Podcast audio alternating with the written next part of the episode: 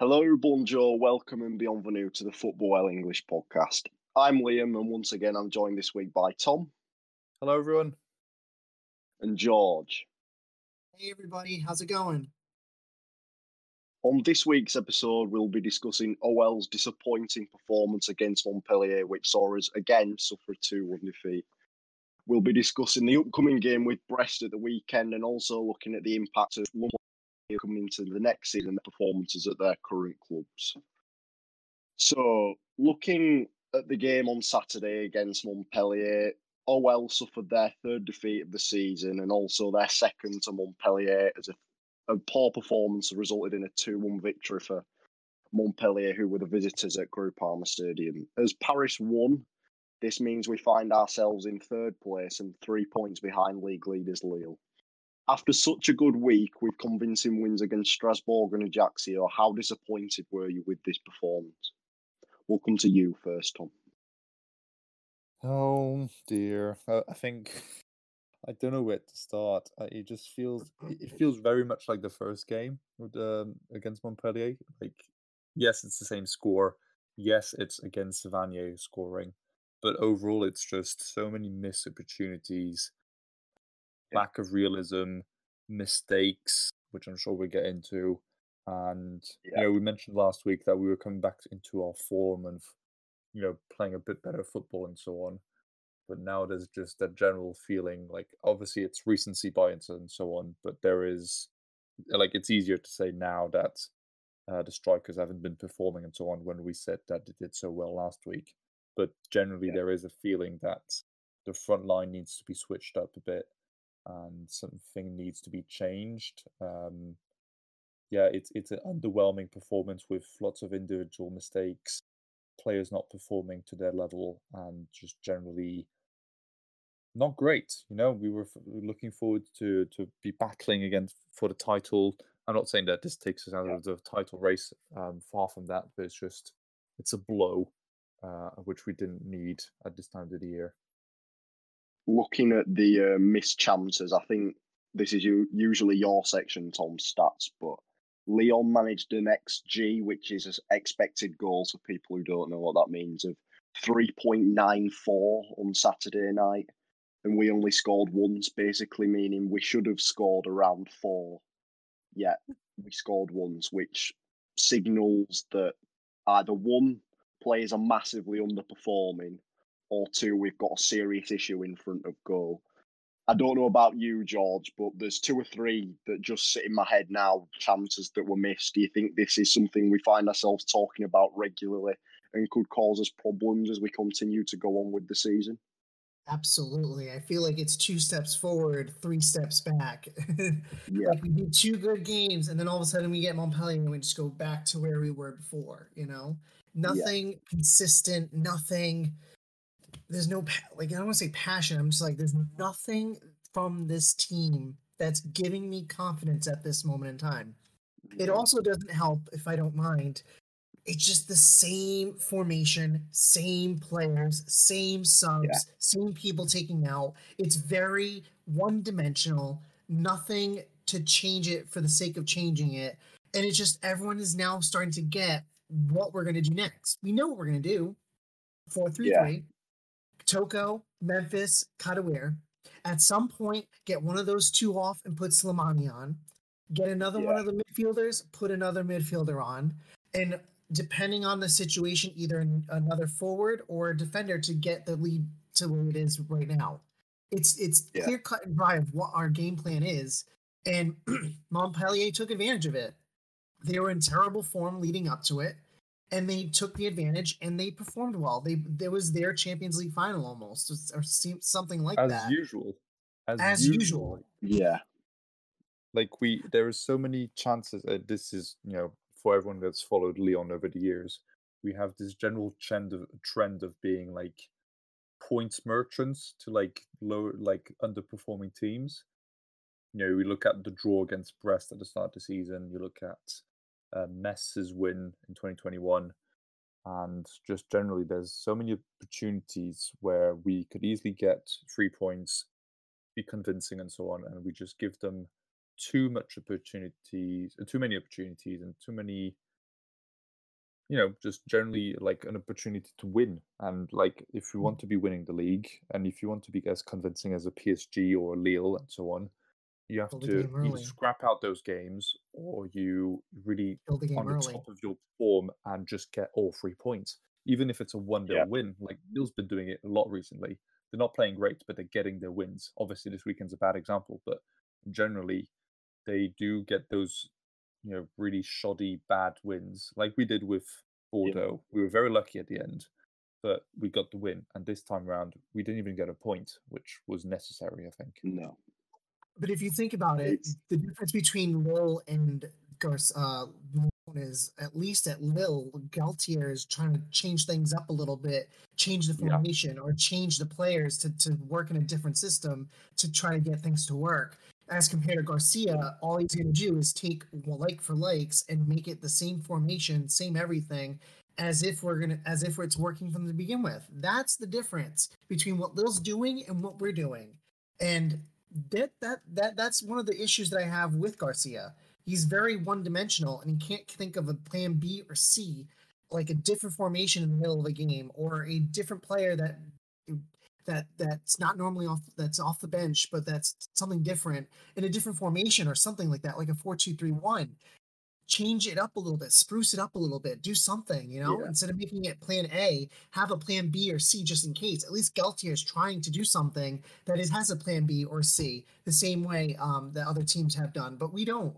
I don't know what it is, but that's just that's just one of my faults with Garcia. He has no plan B or C to be able to compensate when things are not going well, and this is another example.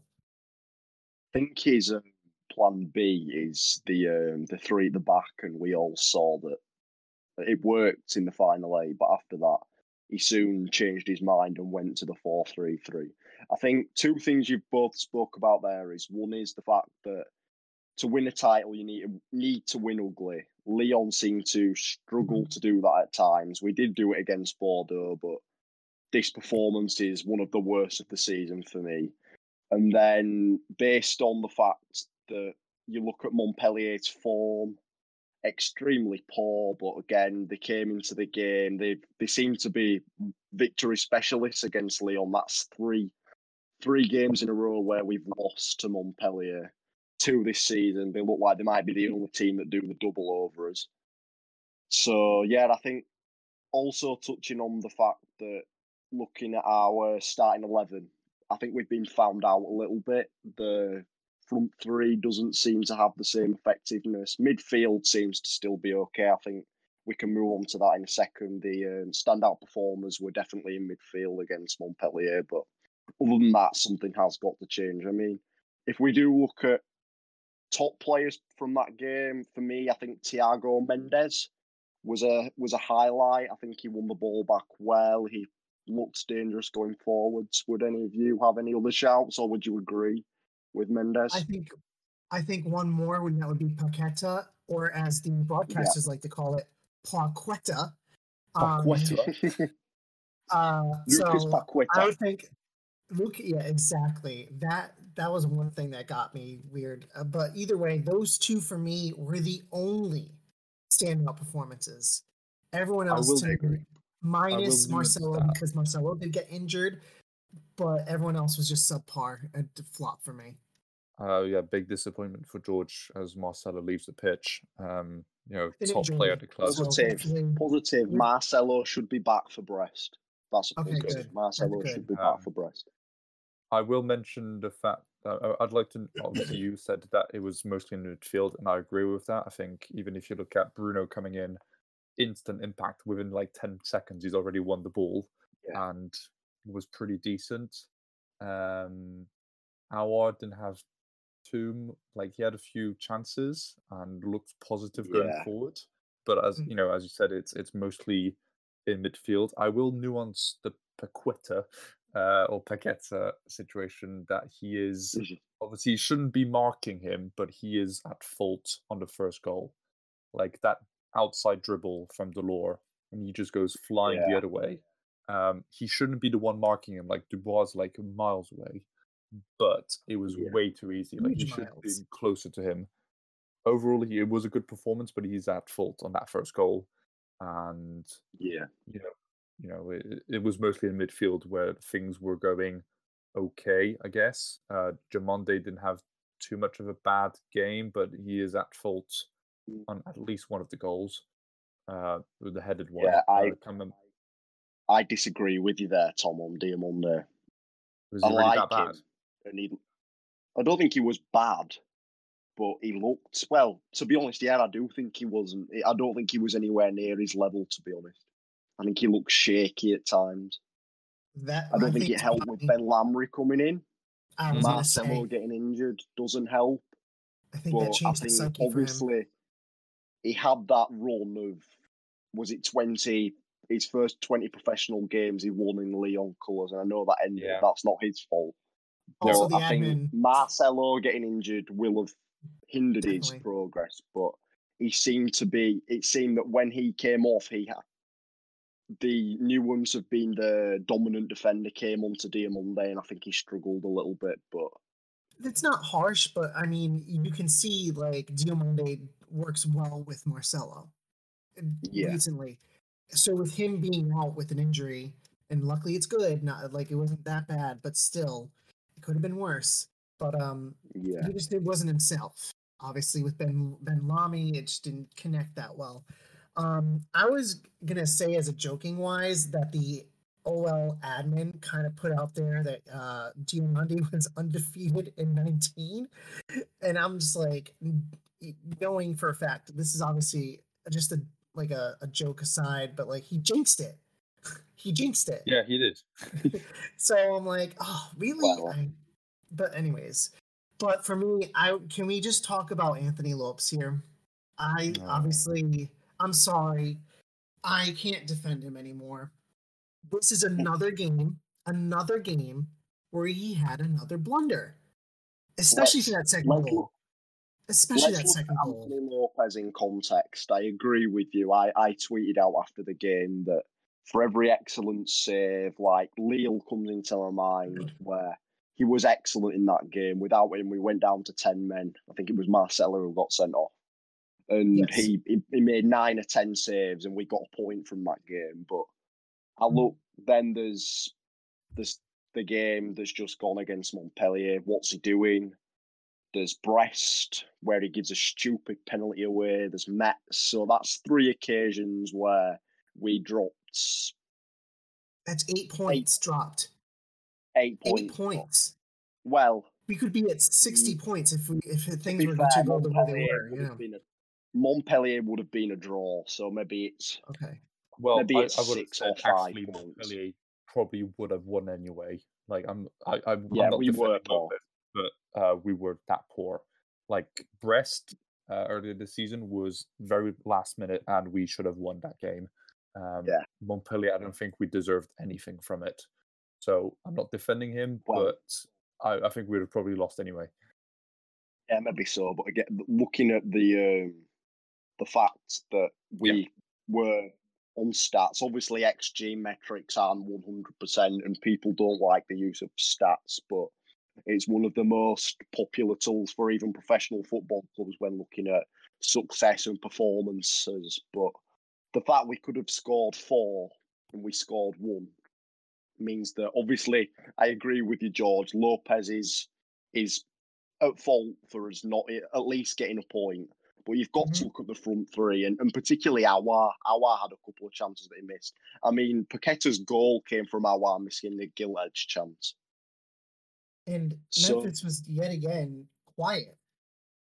Very yeah, quiet. it, it was his birthday, so maybe he'd been. Um, I don't know if you saw on Instagram. He was out late the night before in the snow for some oh reason. but no! yeah, maybe um, maybe he was distracted slightly, but I don't know. But yeah, nobody Kadewere's performances haven't been good enough recently. I love Okay. Team. I think he's been excellent, a great signing, but in the last I- few weeks he's not been at his level. I love the guy, but I think he needs to be benched. Benched a game or two, get his mind out of things, get someone else in there, change it up. I think he out of the Yeah, I three, out of the three, he needs to be the one that needs to be benched. But that's just me. Again, but it's like looking at that. It's then what do you replace him with? Obviously, there's Cherki who can play on the right side, and then there's Slimani, but same sort of pace and conviction. that you get from the right hand side if you play Slimani. And No, then you- Cherki's probably got the pace and mobility to do it. But again, there's the argument we had last week that he's too greedy. True, but Yeah. here's the thing: you would then change the way that the front three is set up, meaning you'd put Slimani where Memphis is. You put Memphis where the left-hand side, and the, to come Yeah. off of it, and then you put Toko Ekambi on the right. Which I can I can see that. really yeah. I know it's odd, Memphis- but, Memphis Look does do left wing at times. centrally. Look what you get from Memphis centrally. If you if you put him if you put him up left hand side, it's just gonna you're just gonna get found out again. It's just gonna be crossing balls into the into the six yard box or far post to use the aerial threat of Toko Ekambi and. Uh, to be honest, Slimani. like think there, there's a mix of things. I think if you put Memphis on the left, he's going to eventually be in the center. Uh, we just know he is. yeah, and we you're just just going to have no left-sided players, and Kadewere, um, he's not good enough in the air to be getting all those crosses in. Slimani could do it. Um, Ah. I don't think Kadewere can do it just yet. He's very good on the ball, but I wouldn't say he's a top header of the ball. Um, no. Dembele could have done it uh, in his prime, but otherwise, I don't think we've got apart from Yeah. Slimani, I don't think we've got you know proper header of the ball unless you put Marcelo up front. But you know, um, I don't know how you want to reorganize, but there's definitely something that needs to change. Uh, Toko can be Yeah. missed a I would say few, maybe do the four definitely two three one. one. one big occasion. I would do the four two three one. Yeah, That would Yeah, change right. things up a little bit. we've seen that. We obviously saw that against Ajaccio, and it was Memphis still playing centrally. It was at times it was almost like a 4-4-2 with Memphis playing off of Slimani. Can I suggest something? I think I think if you Yeah, get sure. um Bruno and Paqueta in the middle, um maybe is not you know moving up that much. Again, I saw this argument like everyone as soon as they start making their top best team, uh, they put, they put out Mendes. So um, I think as soon as you go with two in the middle, there's sacrifices that need to be made. So maybe Mendes and Paqueta, Awa on the left Mm. because that's where he's actually been quite good, and Yeah, you know a Slimani or central man up front, Memphis behind the striker, and then Tino or Kadaw- or um, Toko on the on the right. yeah. Um, but we don't really have any wingers. That's the thing. We don't have any wingers. So eventually, it's going to be all like clustered in the middle. Yeah, I agree. I think The things need to it's, change, it's like- necessary that something changes. Yeah, the it's it's evident that we've become found out at times this season, and whilst we've got away with it in some matches, like Bordeaux springs to mind. Again, Bordeaux will have gone away from that game feeling unlucky not to at least get a point. And obviously, again against Montpellier, we weren't clinical enough. We're still creating chances. It just seems like whether it's a confidence issue or players know where to be and who to pick up, we're just not taking them. But again, obviously, if we look towards the rest of the season and we all believe something needs to change, I mentioned that we're third and three points behind Lille, which it could have been more. Luckily, they, gr- they drew with our upcoming opponents, which we'll talk about later in Brest. Um, how do you see these sort of performances impacting our title challenges? And is it still realistic to think that we're winning with a shout, with a shout of the title based on these performances and other factors like being wasteful in front of goal? Go to Well- you, George, on that. What's do you think we can still? Do you think we're in with a shout of winning the title? Yes. And I know I, it's hard for me to say that way, but because obviously we this loss, everyone keeps saying, okay, we're out of it. But there's still opportunities for us to gain points. We still play Lille Yeah. at home. We still play PSG at home. That right there is six points that we could take from them, possibly. Yeah, PSG still have to play Lille. PSG still has to play Monaco. Lille have to play Yeah. Monaco, and we play Monaco. Just those, what is it, five I or six games or so?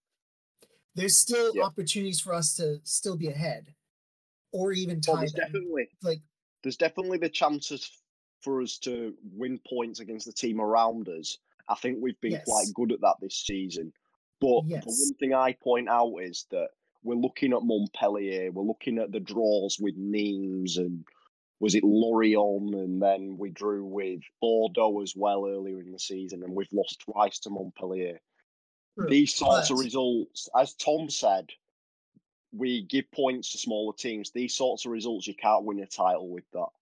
But Nope. true, but look at PSG. They also dropped points at Lorient. They also Oh, dropped yeah. points at Lille. Yeah, but I wouldn't say also, like, I mean, I wouldn't say Paris is the like the reference this season. You know, you look at No. um, Paris in their great years. They obviously they win everything, but even if you look at Montpellier winning in 2012, they were winning the small games. Monaco did the same in 2017. You need to be winning the French league, unlike maybe the British league, for example, is not just built with like 10 Yeah. really good or good teams. It's a top Yeah. five or top four at least this season, which are expected to win every week, and then the rest of the league Yeah. is very homogenous, and you you get Yeah. Brest who could win three games in a row and be top of the league, well, maybe not top of the league, but like really well placed, and you get Marseille who could win five games in a row and be like nearly in the relegation battle. Most of the French league is built around average or poor teams, and you need to be winning those Mhm. games. That's you know, out of 38 games you're playing in a season, you're playing, um, let's say, six against top teams. If you lose all six of those games, then then obviously you're you know you're not doing very well. But if you win all Yeah. 32 other ones, you're definitely in a very good shot for the league. Yeah, I agree with you. Obviously, there's some good teams in league, and there's no denying that. Obviously, and it's football; anyone can beat anyone when you at least expect it. But I just think whether it's a mentality issue, we spoke about this off air, whether it's a mentality issue or confidence or the way we're playing, I don't know. There's just something that seems to give me doubts over. I think it's a you mentality know- issue. It's mentality, yeah. It's it's I a think few this is the things. first- I think it's the first time that they ever ha- were in a legit title race since the 14-15 season. And Yep. that's what been Yeah. s- how like seven-ish years ago? And many of those players are not around. The only ones left are cornet and Lopes, if i'm not mistaken. So this is all new to some people. And obviously memphis has been there before with psv but that's besides the point. There's not many players that can have the leadership to like give them a mentality like we can do this let's track forward Yeah. it's just brand new to them so they're not used to having this kind of pressure so Yeah, I can I can see that. I mean, going back to that 14-15 season, it wasn't as close as it is now, at least towards the end anyway. We finished eight points No. off the title that season. If you look at where we are now, we're three points off with 13 games to go. So, and obviously, as you said, we've still got to play Paris, Monaco, and Lille. And if you win those games, that means that they're going to drop points. So you do give yourself a good chance. But again, the thing that worries me, I fancy us to get points against those teams. I do. The thing that worries me is that when we're playing teams like, I still think Nice aren't in good form. We've still got to play Nice. Um, Lorient's another team that can easily get points against us. Brest is another team that gets points against us. I think with the way we're playing and things aren't changing, we're going to struggle against these teams, and you're not going to be able to win ugly seven of the 13 games that are left of the season. no. You're going to have to beat these teams comfortably, or you can't. You can. If we look at so there's 13 games left, 39 points left available. That means if Lille win all the remainder of their games, they'll fin- they'll finish the league with 94 points. That's not going to happen. No. But No. again, for Lyon, the max we can get is 90, 91 points. And again, we're not going to get 91 points. I think the league will be won with a figure of low 80s. oh yes So you think we need to get at least maybe mid 80s. We're going to need to get at least, I'd say, 24 out of 39 points to be winning a chance, maybe even 27. I would also throw in Well- we have to pray and hope that Lille and PSG go deep in a comp, uh, both Coupe de France, both deep in the Europa League or Champions League. I, I agree with that, but go on, George. I was going to say if the more that they're distracted with Europe or in the Coupe de France, where they have to play every three days, the better it is for us to to be mentally prepared because we don't get that opportunity to play every three days. Yeah. It only happen every so often. But for them, they they would need to play more games, which means more tired players. I mean, and It, it's a mix of things because, like, um, you know, both of their squads are really, really good.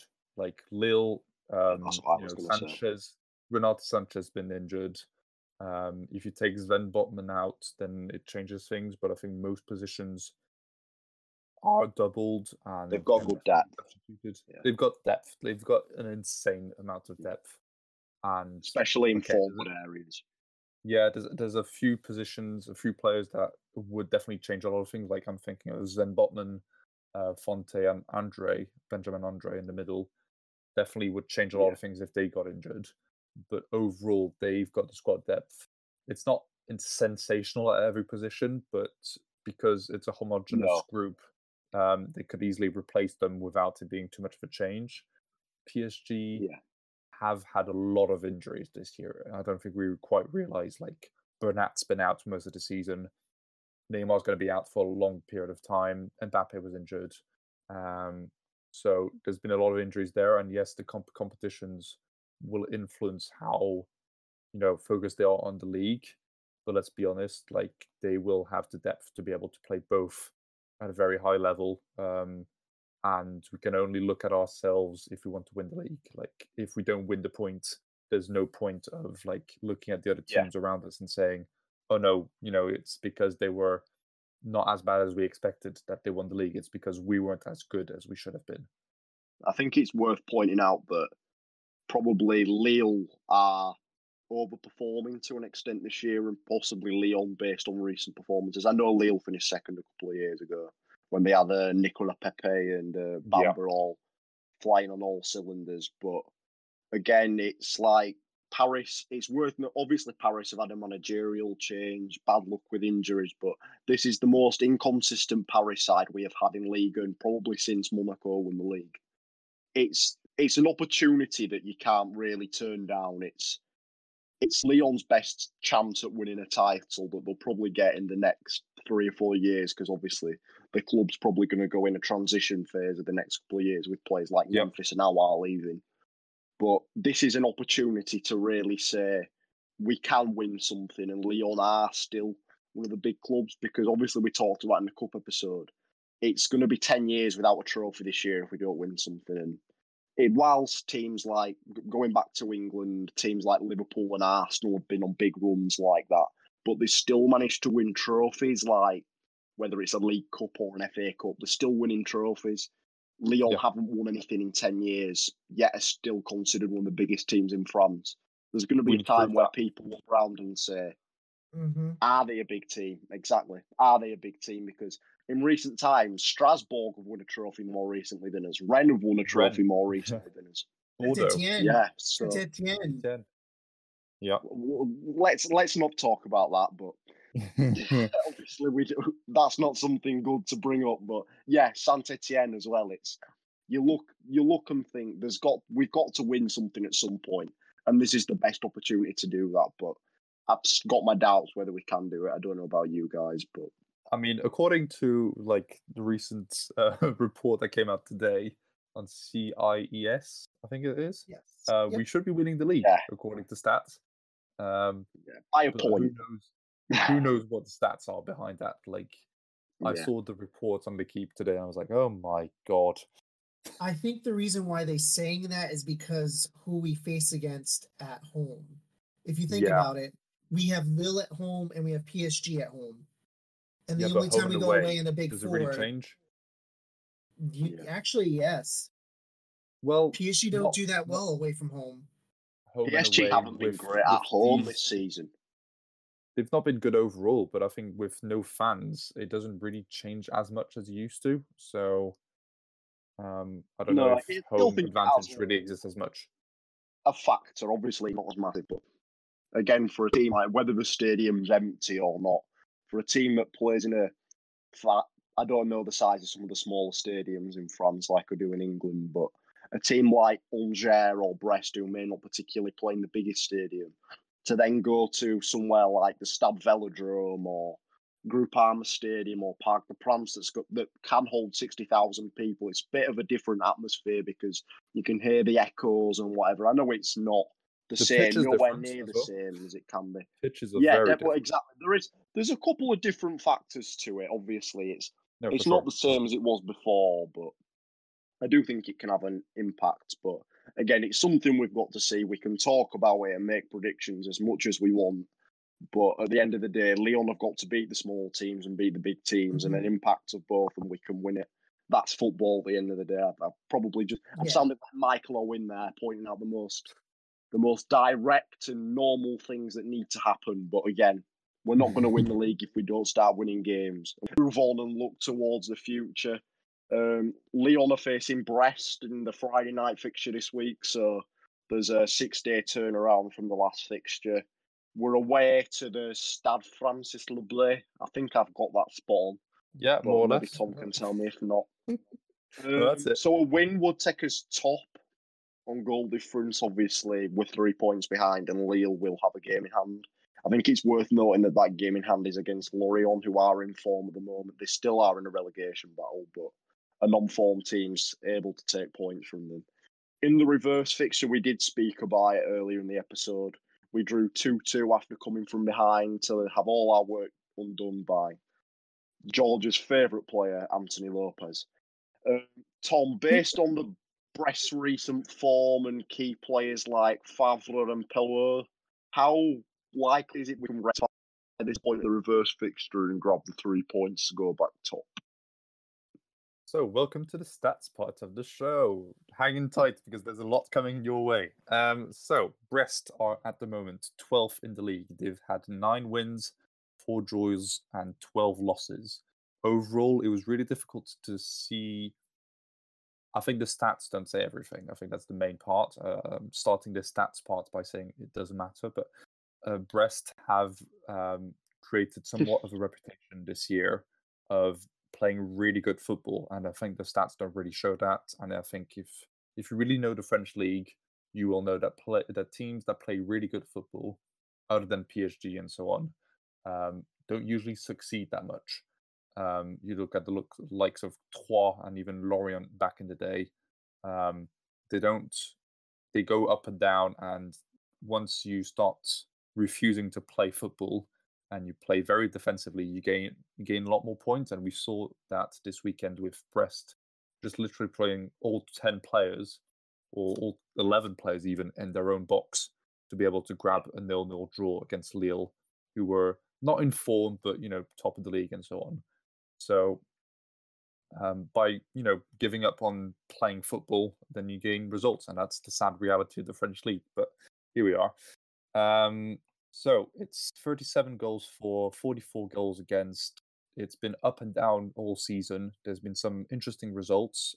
Um, they've they've won against Monaco at the start of the year. They won against Lille in early er, this season, uh, as well as the draw this week. Um, a big 2 0 win against Nice and a 4 1 win against Saint Etienne. I mean, that's we've done better than them on that end, but that's that's back in the day when we were winning by five goals. Um, I think overall there's been there's some really really good players. You've mentioned uh, Romain Faivre, who is a really promising French player in midfield. Got five goals and three assists. Uh, but you could look at their top scorer, which is jo- um, Honorat with seven goals and two assists, but also ex uh, Premier League, um, not star but player Steve Mounié with six goals and four Yeah. assists. Yeah, uh, Irvin Cardona. Uh, who, for those who've not seen his goal at the start of the year, I think it's probably his, his highlight of the season. Yeah, this is a kick volley. It just feels like Yeah. he's he's flying for five minutes just before scoring that one. Yeah, the way He's he got five goals and an assist. And um, the last one, I mean, there's Charbonnier, who's a, a regular in League One, uh, Ligue 1 for the over the last 10 years. But someone else that we, I think, might have mentioned in the past is Romain Perraud at left back. Um, he's extended his contract um, recently and was was looking to be um, was looking to be uh, maybe a promising player, maybe to go to Lyon. Uh, but he's got five assists and three goals for a left back. I think that's pretty Yeah. good. Yeah, I think Um, you look at Lyon's recent performances, whichever Brest show up, we could struggle. Whether they do come out and play and try to get at us, or they do stick ten players behind the ball and play a low block in front of the goalkeeper, I still think we'll struggle. I mean, one player It's that you mentioned there, difficult. Pello, Yeah. he would have been my going off of Brest just for one second. He would have been my ideal left back replacement at Lyon. I don't Yeah. know if you guys have seen a lot of him, but He's been he reminds me a little bit of Andy Robertson in the way he he's yeah. always available and he can pick a player out, but he's also got that goal scoring capability to his game. I mean, we look at our left back in Cornet, who is a forward. He doesn't have that in him. An actual left Nope. back does have that in him. So he's someone to definitely watch out for against us. I think if we look at Lyon's approach to the game, and we spoke about a desire amongst us three to maybe change things up and maybe go with a different lineup, see some different players. Is there anyone you could really see coming out and showing the real quality? So maybe Slimani, Cherki, maybe a change in midfield. Maybe we see Bruno start. We'll go to you, George. Is there anyone you can see maybe starting against Brest and having a I big would- impact? I would like a Bruno, but I think we need to sh- change the formation in this case.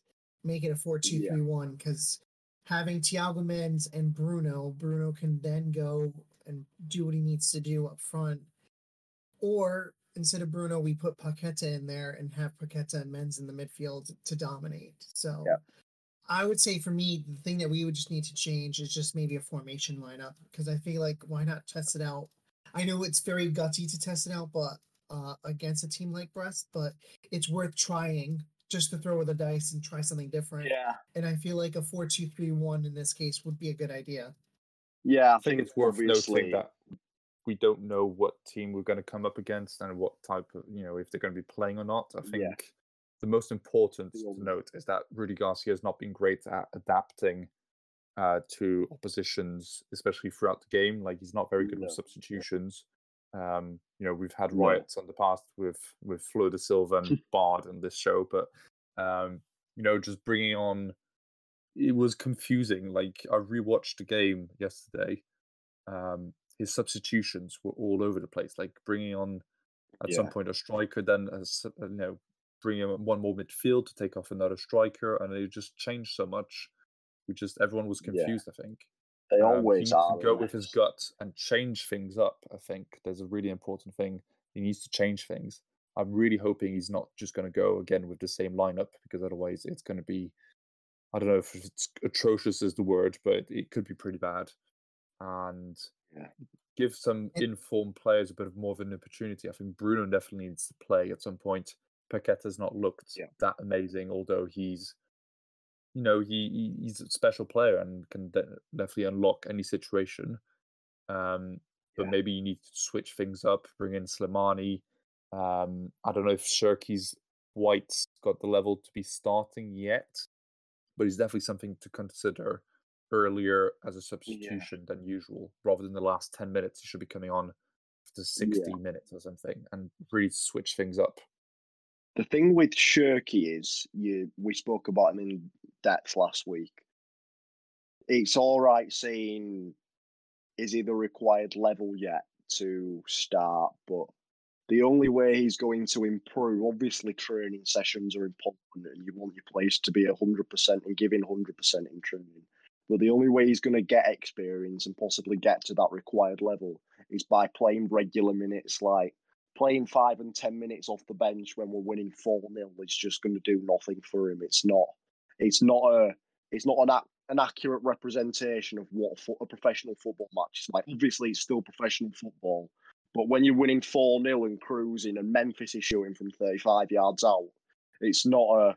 It's not an accurate representation. Bringing him on for Tino or Toko with ten minutes to go when the game's done if you gave him a bit more trust and used him as an impact player, I'd maybe agree. But I'd I'd like to see him go with him.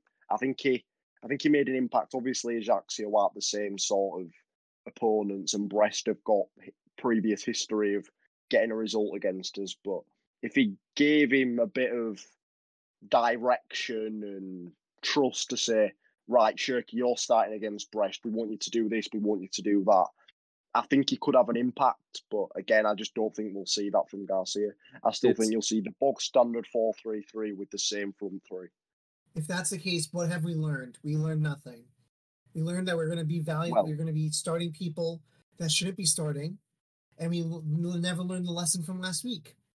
That's, Yeah, that's the coach. You need to take into account that Rudy Garcia has got a mix of expectations. He's, to be honest, I I think deep down he he wants to stay next year, and he's Yeah, he's definitely. not the right things to be appreciated by the the man. I think it's a mix of things because Mhm.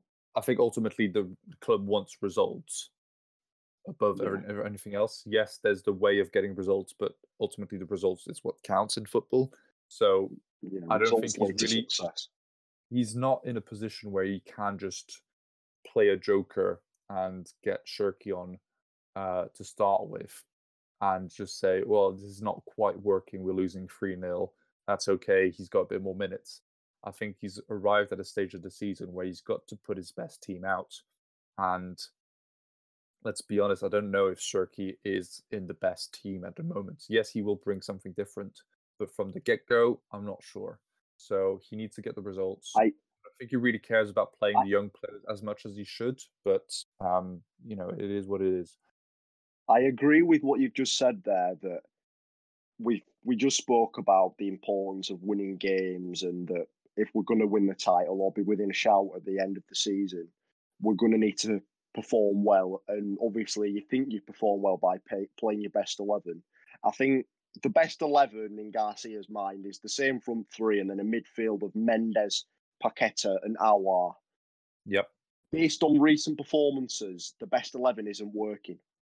Nope. So how long do you how long do you say before the best eleven is in my eyes is this on paper and recent performances? But if not performing to the same level, you've got to make a change. So maybe Cherki's not the right player to bring in. Maybe you bring in Slimani, maybe you change the midfield, but maybe start playing Bruno or Caqueret a bit more. But I just think with the way things are going, they've got to make a change and maybe me advocating for Cherki. I've spoke before. I'm I'm all for young academy graduates coming through. It's one of the reasons I love Lyon so much that we've got such a good academy and the way we bring young players through. Maybe you use a more experienced player like Slimani, but the best eleven at the moment is not the best eleven anymore because it's not working. I think it's worth noting out that um, you know, players don't seem to be as hungry as they used to be, and the Bruno, uh, I was going to say Bruno Fernandes, that's terrible. Bruno Guimaraes and Caqueret look really hungry, and Cherki, in his own way, looks hungry. Like, yes, he's not quite performing at the level we expected him to, but he's Yeah. only 17, and he's going to put his heart and soul into it, just like Slimani. And it it looks like Yeah, because we're not switching things up enough, it looks like Kadewere and Toko are just taking their starting lineup, their starting 11 position for granted. And hmm. I think bringing in a bit of, not necessarily youth, I don't think it's youth necessarily the issue. I think it's just bringing in else. players who are hungry for their spot, who want to show everything to be able to start that game. Even if you have to bring Flo de Silva in to start the game, he'll be hungry to make a good impression. So Oh, it's just to definitely. bring in fresh, fresh air to this squad, which has not changed enough this season. Yeah. But again, as we've said, it's just whether we see that from Garcia. That's why I don't think he'll stay at the end of the season. But again, maybe maybe that's a conversation from another podcast we can look at in the hmm. future. Mm. Obviously, Brest are a good team, and if they turn up, they can cause Lyon a lot of problems. Have you got any score predictions for the game on Friday night? One 0 to Lyon. Reluctantly, yes. Hmm. Okay. Tom. I'd 2 1. Um, but again, really depends on what team shows up. I would have gone with 1 0, but just to keep things interesting, yeah. I'm going to go for 2 1, expecting another blunder from Lopes and maybe a goal from Slimani. I, you know, I'm saying this every week, and I think in order for George to yeah. meet the expectations of 10 goals, sometime. he better get some goals soon. Otherwise, George is definitely going to miss his bet. Just drop my score prediction there. I'm going to be pessimistic and I'm going to say 1 1. I think based on the um, recent performances, we haven't been good enough. And if we play like we did this weekend, I think that'd be the best we can get. But obviously, if Garcia can give him a kick up the um, the backside, we say in the UK, we can hopefully something hope for something better. Final section, something we wanted to talk about was loan players. Like most top clubs, Lyon used the loan market to give young players, or maybe, maybe not necessarily young players, but players who were in need of minutes and a loan move can be good for the development. They've used that probably in the most high profile cases twice this season with Joachim Andersen, who's on loan at Fulham, and also Jean Lucas, who's on loan at Brest. If we go to Jean Lucas second and Joachim Andersen first, Andersen's it's for people in England, they're quite shocked that he's come in and made such an impact. So much that Scott Parker, who's the Fulham, uh, is kind of a Fulham legend, and the uh, the manager has given him the club captaincy. So someone who was a big character at the club and's got a history with the club's obviously seen something in him to give him that. Based on looking towards next year and his development as a player, Marcelo's contract's expiring and we still haven't heard anything on that. How do you see his future at the club? Do we maybe see him coming in replacing Marcelo? Can he have an impact? Do we look to capitalise on this form and sell him? I think you've looked at some of his stats, Tom. Where, what do you think? Um, well, he's you know as you said, he's the captain at the club. Um, he's played 17 games this season. Um, one team to week as well. Uh, has over you know he's got six clean sheets for a team like Fulham, quite good.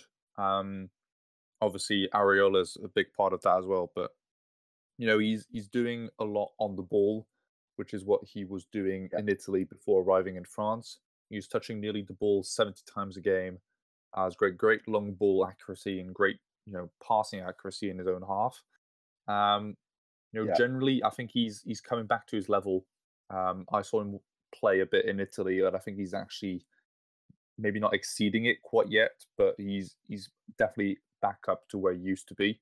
Uh, there was a real lack of confidence yeah. when he was in Lyon, and I think you know the club didn't back him as much as we expected him. No. Um, but the thing is, when you've got Marcelo and Denayer in there, then it's kind of you know it kind of works together, and um, yeah, you know it wasn't so much the fact that Andersen wasn't doing great. Yes, he was a bit poor, but it's just Marcelo came back in and was actually doing a lot better than we expected him to. Um, yeah, there was an opportunity for him to really sliding into the squad once we had three at the back, but Marçal took the last spot and it was practical because yeah. Marçal could be moved out to left back once we went back to a back four, which isn't something Andersen could do. So I, you know, personally, I would definitely extend Marcelo at least by a year because he's actually doing quite well. Um, but we need Agreed. to see if if his injuries are becoming more reoccurring, and if that's the case, then we probably should capitalize on that. I don't think he's a big salary at the club, but he's definitely important in the squad. Um, yeah.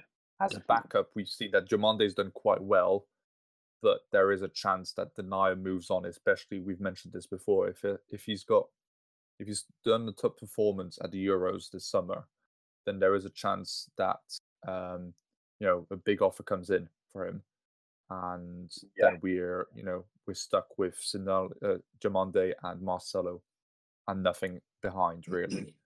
So yeah, it's worth keeping Andersen in and maybe easing him into the team. Uh, especially like if Denayer is not around anymore, then he's definitely starting. Um, I wouldn't say he's definitely. club captain straight from the get go, but he definitely should start no. if Denayer is not around. For me, if you yeah. think about it, Jason Denayer is the more I don't want to say more important, but is the more problematic situation because if you think about it, Yes, he plays for Belgium. Yes, he has Euros, but he also has one year left on his contract. I was going to say, that yeah, one year key left. Because we would want as high of a selling point as possible.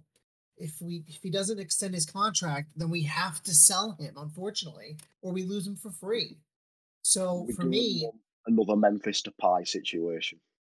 It, it, exactly my point I was going to make. Do you, we need to take care of Denayer situation to see if we can get him to con- extend his contract first, then work with Marcelo to see if we can do a year long extension. In terms of Joachim Andersen, it all depends.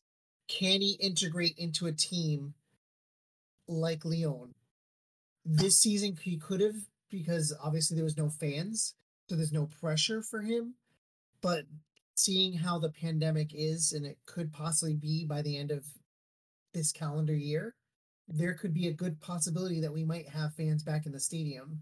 So would that put extra pressure back on him to perform? And if he does, will it be the same one that we see at Fulham or the one that we saw at Lyon in 1920 season? It is uh, a risk worth taking. I was just going to say that he's he's what he was expensive. You know, he's, he's not the Yeah, cheap 30 player. I don't know if extremely expensive. We paid what, for 30 a- million. we paid for the potential career of Joachim Andersen. It wa- it wasn't really within Lyon's typical buying strategy. We went we went big on him with the hope that he would come good. And what we've seen this season, he looks to be a pretty solid centre half who has the potential to be a leader in the future. But when you look at our situation with Denayer's contract expiring in 18 months now, Marcelo gone at the end of the season, Benlamri's gone, we know that.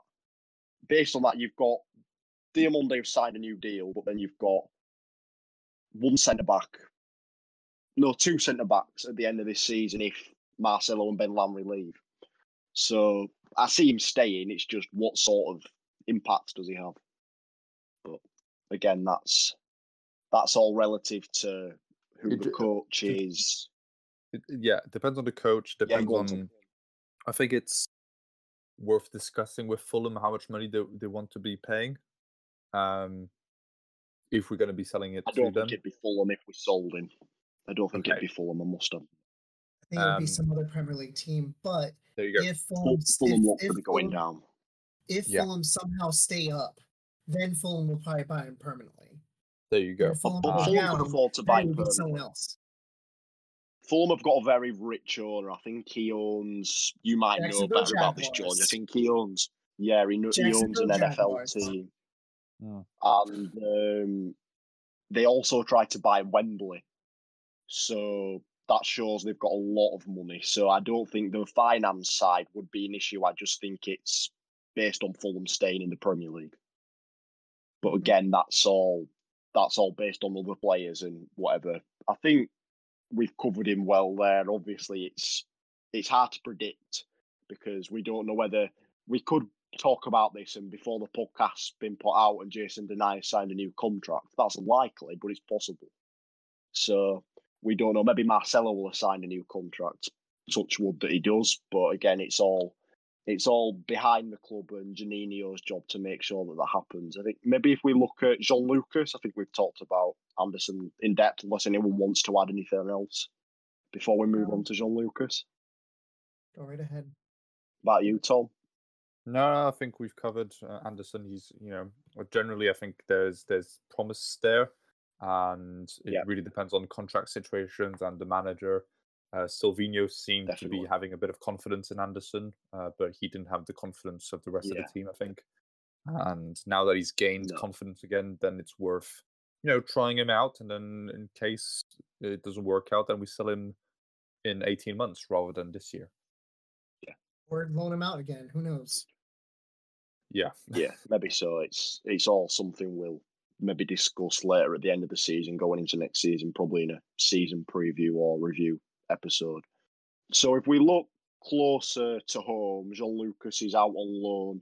Uh, again, our upcoming opponents, that's twice that they've appeared in the, the podcast without being in the review preview, sorry.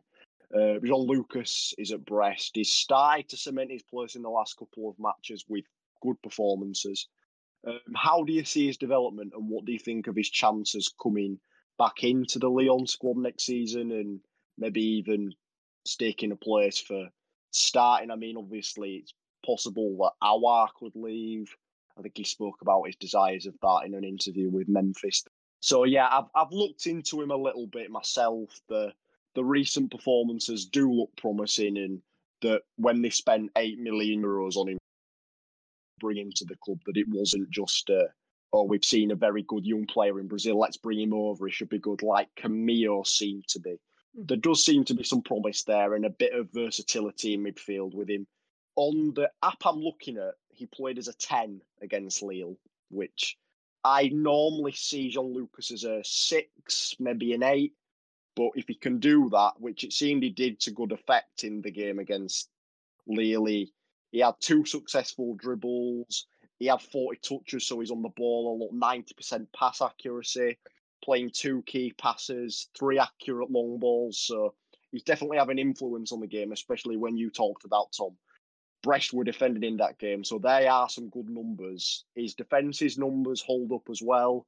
Uh, nine out of nine successful dribble, uh, attempted duels, 11, nine success. He won two aerial duels. So looking at that performance, it's promising. Again, before that, he made his debut against Rennes. He put in a good shift as well. I watched that game. So what do you guys think? I think I've talked about him enough there. He's a player I have high hopes for. Do you think he can come back in and make an impact? Aouar leaves, yes.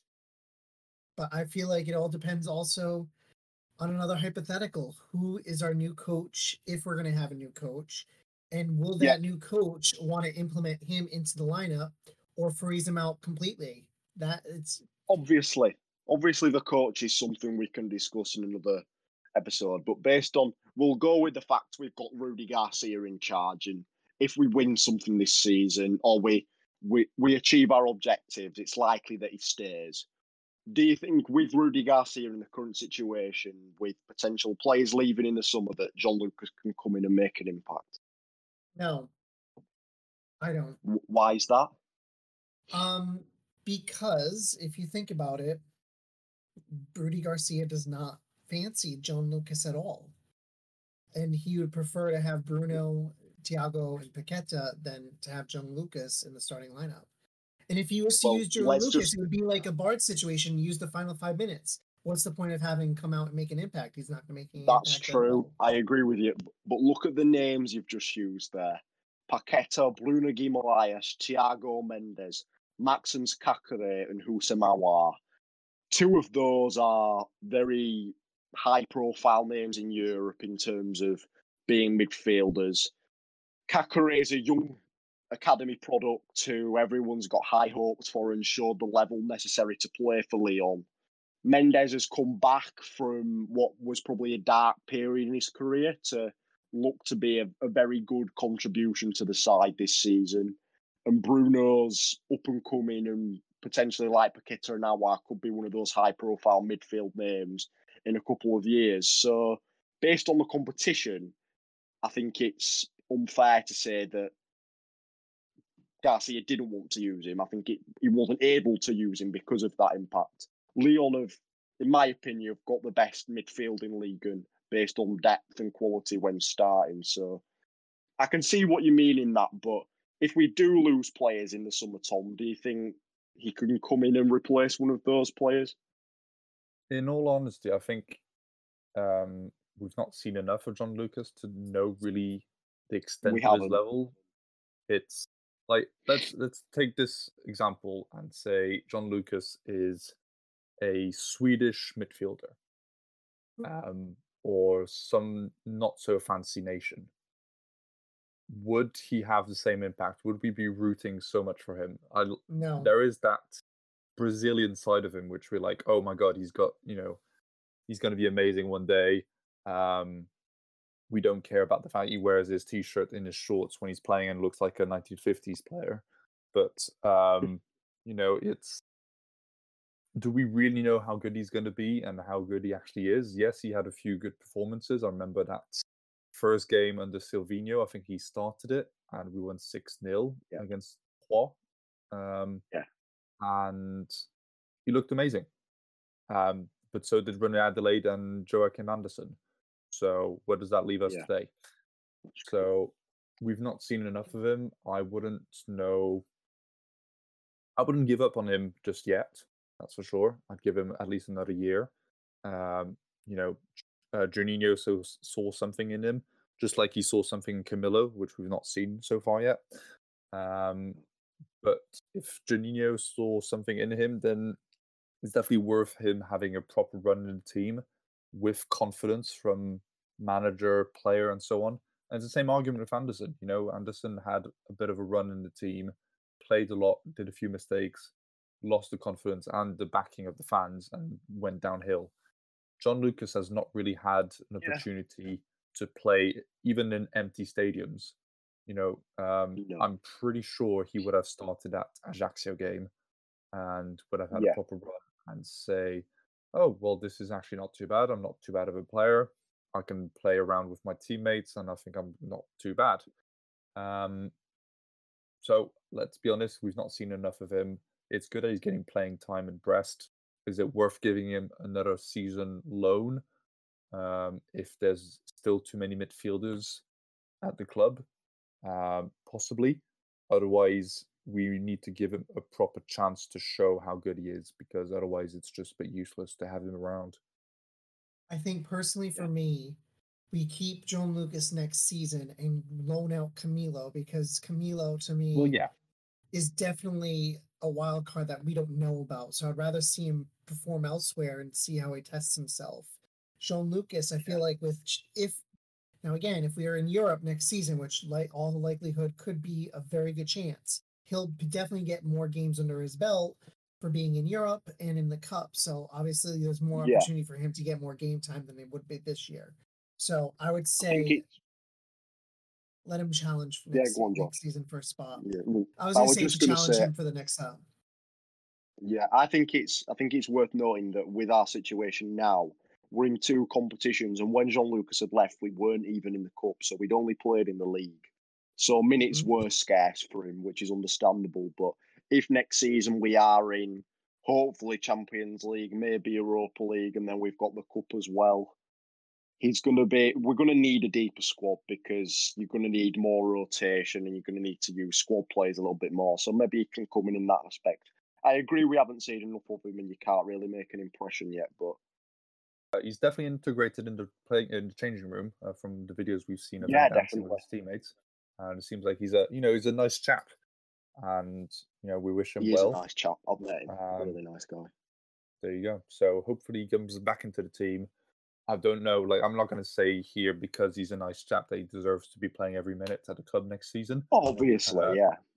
But it's you know he's like he deserves a proper chance, and he's not been given that. I think that we've we've covered both John Lucas, maybe a bit more than we needed to there, but again, he's a, a young player coming through. I think. Is there anything else anyone wants to add? We've covered Andersen, we've covered John Lucas. Is there anything else to add before we wrap it up? I just want to, you know, we've seen that the numbers have dipped a bit in recent weeks, uh, recent days, at least for, uh, you know, listeners. And we just hope that, you know, the people who have been listening frequently uh, will continue sharing around the podcast. We work really hard to make this, um, um, you know, something special and interesting for every one of you. Um, if you do have any suggestions, please do tweet us uh, because we're open to suggestions and making something a bit different rather than just review preview.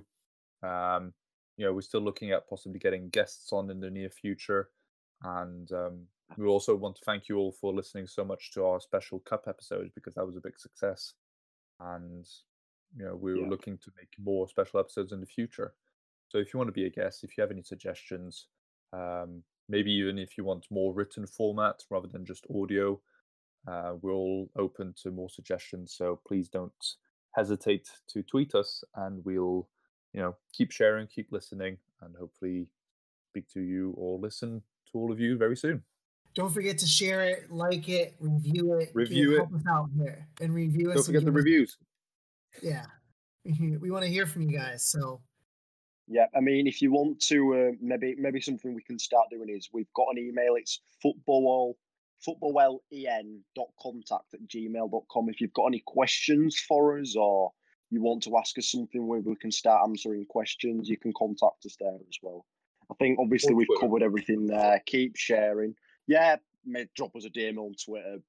D- uh, our messages are open and maybe even just reply to a tweet. If you've got any suggestions, get them at us. We're, we're all available even on our personal accounts and the podcast account to get back to you on that. Keep sharing, keep listening, and we'll catch you on the next one. Thanks. Bye. See you guys. I.